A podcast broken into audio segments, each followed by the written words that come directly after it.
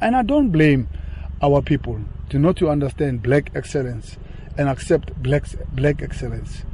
You know, you see it every day, every time. I also experience it. It's normal. So I don't blame my people sometimes when it happens to me. I blame the apartheid because that thing has really, really killed us and colonized and really that thing is distractful. It's still happening this thing.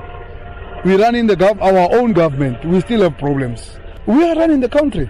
Who's running the country? We are running the country. Are we sometimes okay with it? We ask ourselves.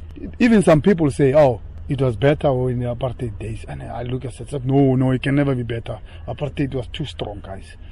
You know, we are, we have our own challenges, but you can't say it was better with apartheid days. No, no, no. I know where I come from, and I know what happened to me. To study African uh, physical science in Afrikaans, I did. To study mathematics in Afrikaans, you were not there at that time.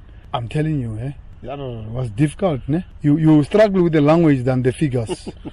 How you gonna put it? What what is the question? You know? And I fortunately I was in Soweto, I grew up and we eliminated this the power of the students, ne? That the power of education.